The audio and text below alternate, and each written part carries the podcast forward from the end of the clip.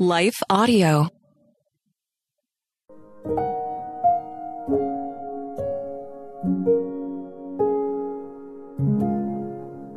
Thank you for listening to Your Daily Prayer, a podcast dedicated to helping you find the words you need to connect with your Father in heaven. No matter what's going on in your life today, you can trust that God wants to hear from you. Right after this short word from our sponsor, we'll pray through today's prayer together.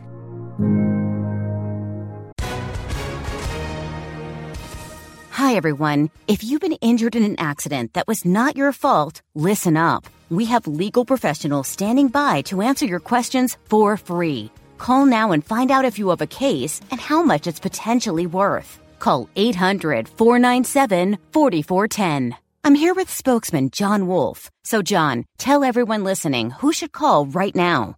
Well, Maria, first off, thank you for having me here. It's always nice to answer the listeners' questions.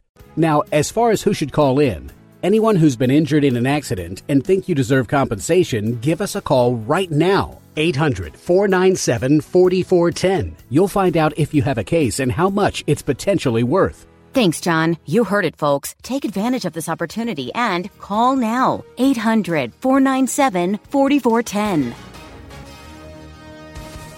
Advertisement sponsored by Legal Help Center may not be available in all states.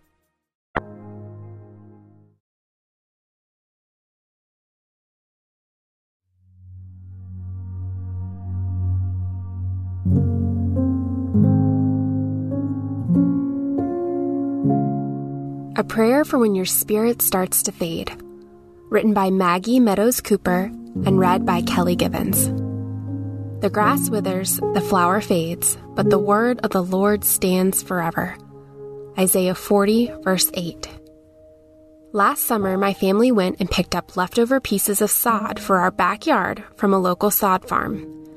We put the pieces together like a puzzle a little brown, a little yellow, and some bright green mixed in for good measure. And as I sat admiring our work, the Lord showed me something. Each of those grass squares, when cut off from their lifeline of roots and water, are left to die in the scorching heat. Some of the pieces that had just been cut were still green and damp. Those cut a little earlier were yellowing and dry, and those cut the longest ago were brown and brittle.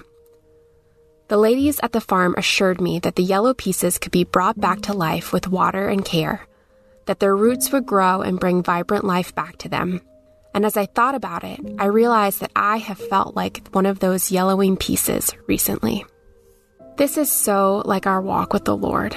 When we are rooted and grounded in the Word, spending quality time in fellowship and prayer, we are filled with living water, green and bright and vibrant. And even if we pull up roots for a time, we can stay green and full of life for a little while, and we can fake it till we make it. But the longer we are away from the Word, we start to yellow a little. We begin to fade in areas, maybe where others can't see, but we can behind closed doors. Our joy, our peace, our love, our kindness and gentleness, even our faith can start to fade. But here's the beauty we can get all of that bright, vibrant, joyful, hope filled abundance back. We just have to take care of what we sow. We have to grow our roots down deep by sticking close to those who are close to the Lord, who will speak truth and lift us up and away from the things of this world. We need to drink up the living water and not hold back. We need to be patient in the waiting of reaping a harvest. We can't give up, no matter what this world or the people of it throw at us. I share this for all of you who may be in this place. You may have been cut off. You may not be full. You may be in a really dry, hard place. But I am here to tell you that the Lord is there with you, urging you to come back to Him and let Him be your fulfillment in this world. He sees you and knows right where you are. Look for Him, and He will be there. If you are green and bright and in an amazing place with the Lord right now, come alongside your friends and offer His love and comfort and encouragement for those who need it, because one day you may need them to return the favor. Check in on your people. pray for the Lord to give you wisdom and discernment for those who may be fading right before your eyes. Dig in the Word and drink up the living water that only He can give. As Psalm 119 tells us, I rejoice in your word like the one who discovers a great treasure. Let's pray. Dear Lord, forgive me for wandering from you and your word. Draw me back to you and the life that only you can give. Help me to resist the things of this world and keep my focus on you alone.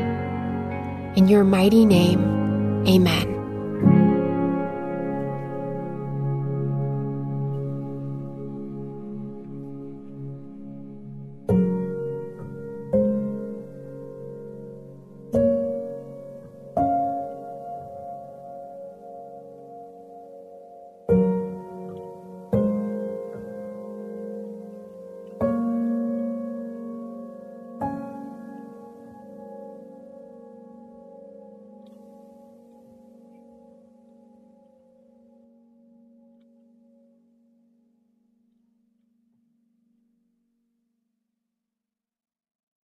Hello, my name is Adam Comer. And I'm Ryan Chittister. And we're the host of Life After Addiction podcast. If you or someone you love struggles with addiction, check us out, Life After Addiction podcast, and you can subscribe at lifeaudio.com.